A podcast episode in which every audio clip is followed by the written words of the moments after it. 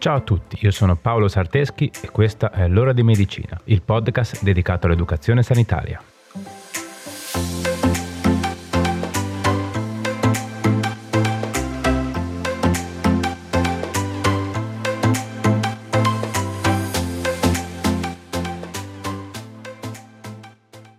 Ciao a tutti e bentornati. Questa settimana parliamo di una tossinfezione alimentare, ovvero una patologia legata al consumo di cibi contaminati da microrganismi, virus o tossine. Il protagonista di questa settimana è un batterio chiamato Listeria, che si trova comunemente nel terreno e nell'acqua e può quindi facilmente contaminare molti cibi come ortaggi e verdure. La patologia infettiva che ne deriva è la listeriosi, o banalmente infezione da listeria. Ma vediamo di conoscere meglio questo microorganismo. La listeria è un batterio appartenente alla categoria dei bacilli. È aerobico facoltativo, il che significa che può sopravvivere sia in presenza che in assenza di ossigeno. È classificato tra i batteri gram positivi ed è quindi in grado di produrre endotossine lipidiche, resistenti alle alte temperature.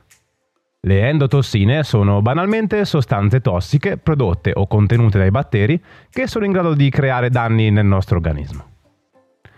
Attualmente si conoscono sei tipi di listeria, ma quella che interessa a noi e che è la causa della listeriosi è la Listeria monocitogenes. La listeria è un batterio molto diffuso nell'ambiente. Può trovarsi nel suolo, nei vegetali in decomposizione e spesso anche negli intestini degli animali selvatici o allevati infetti senza però che questi mostrino sintomi apparenti. La listeria può essere presente anche nell'acqua e quindi contaminare falde acquifere e da lì, attraverso l'irrigazione, spostarsi su ortaggi e frutta.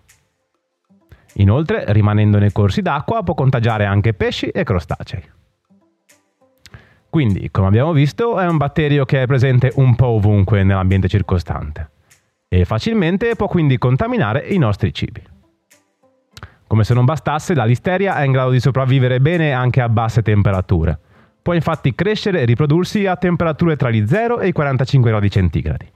Ma è anche abbastanza resistente al calore, infatti è in grado di sopravvivere a temperature fino a 60 gradi. Con queste premesse è facile intuire come un batterio del genere possa contaminare cibi a qualunque livello della catena di produzione e consumo degli alimenti. Può trovarsi nelle materie prime, ma può anche finire in cibi già lavorati attraverso le contaminazioni esterne. Questo batterio è talmente diffuso e sopravvive e si moltiplica in talmente tanti alimenti che la sua completa eliminazione è pressoché impossibile. I relativi trattamenti mirano piuttosto al controllo della sua proliferazione. Ok, ci siamo? Penso che con questa introduzione siamo riusciti a farvi capire la grande diffusione di questo batterio. Ma ora vediamo un dato un po' più tranquillizzante. Infatti, a differenza di altre tossoinfezioni alimentari, la listeriosi ha un'incidenza modesta e non è una malattia potenzialmente rischiosa per un soggetto sano. Quindi raramente si evidenziano casi gravi ma nel caso di soggetti a rischio come gli anziani, le donne in gravidanza, i neonati e le persone immunocompromesse, non deve essere assolutamente sottovalutato.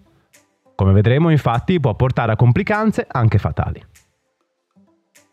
Gli alimenti principalmente coinvolti nell'infezione da listeria comprendono pesce, carne, verdure crude, latte non pastorizzato e latticini come formaggi molli e burro cibi trasformati e preparati, ovvero pronti all'uso, inclusi hot dog, carni fredde tipiche delle gastronomie, insalate preconfezionate, panini, pesce affumicato.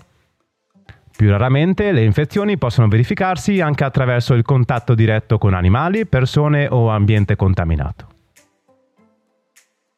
La maggior parte delle persone adulte in buona salute non presenta alcun sintomo dopo il consumo di alimenti contaminati o nel caso che la contaminazione sia molto elevata, possono presentarsi sintomi gastroenterici tipici delle tossoinfezioni, come febbre, nausea, diarrea e dolori muscolari.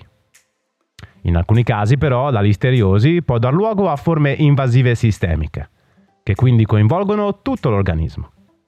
In questi casi l'infezione si diffonde dal tessuto intestinale ad altri distretti corporei.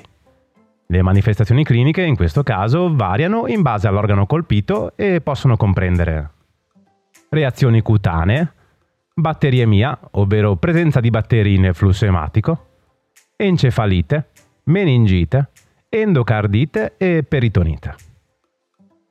Tutte queste manifestazioni molto più gravi compaiono più frequentemente in soggetti adulti immunocompromessi o anziani e se non trattate in tempo possono portare a complicanze anche fatali.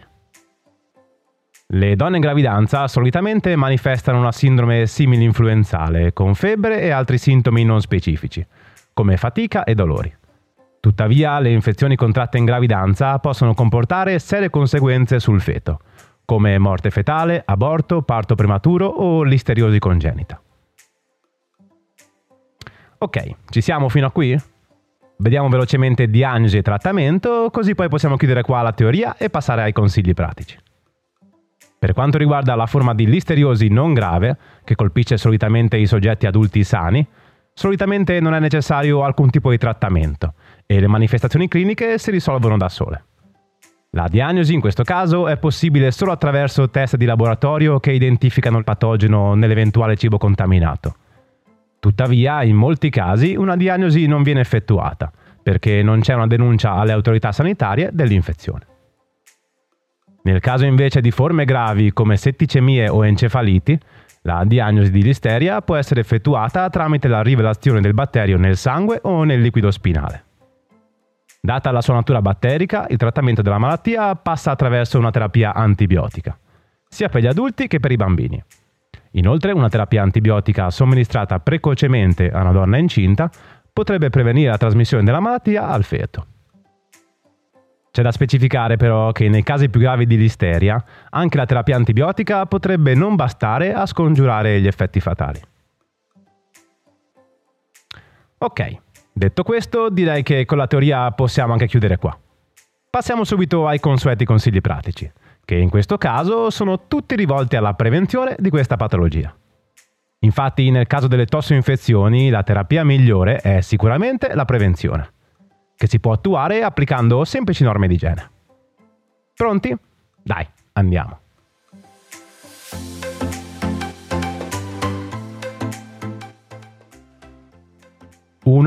Risciacqua accuratamente gli alimenti crudi come frutta e verdura sotto l'acqua corrente prima di mangiarli, tagliarli o cuocerli. E no, il bicarbonato non gli fa un baffo ai microrganismi responsabili delle tossoinfezioni. Basta un accurato lavaggio sotto l'acqua corrente. 2. Tieni separati i cibi cotti da quelli crudi e pronti al consumo, come ad esempio la carne ancora cruda e le verdure.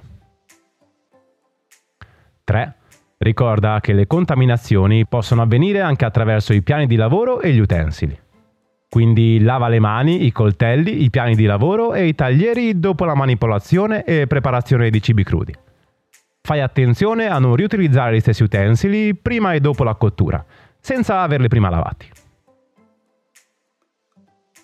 4.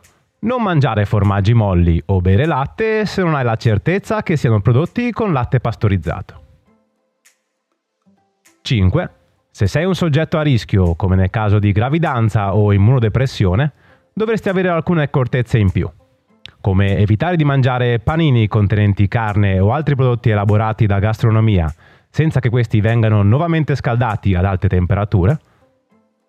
Inoltre poni una scrupolosa attenzione alle contaminazioni tra cibi in preparazione con alimenti crudi o potenzialmente contaminati. Non mangiare patè di carne freschi, non inscatolati e pesce affumicato, a meno che non sia inscatolato in forme che non deperiscano a breve scadenza.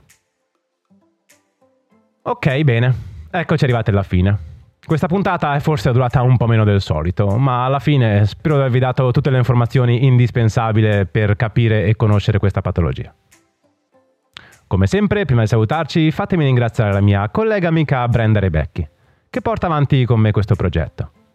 Ovviamente grazie anche a te che sei arrivato ad ascoltarmi fino a qui. Condividi questa puntata con chi pensi che possa essere interessato. Facci crescere il più possibile.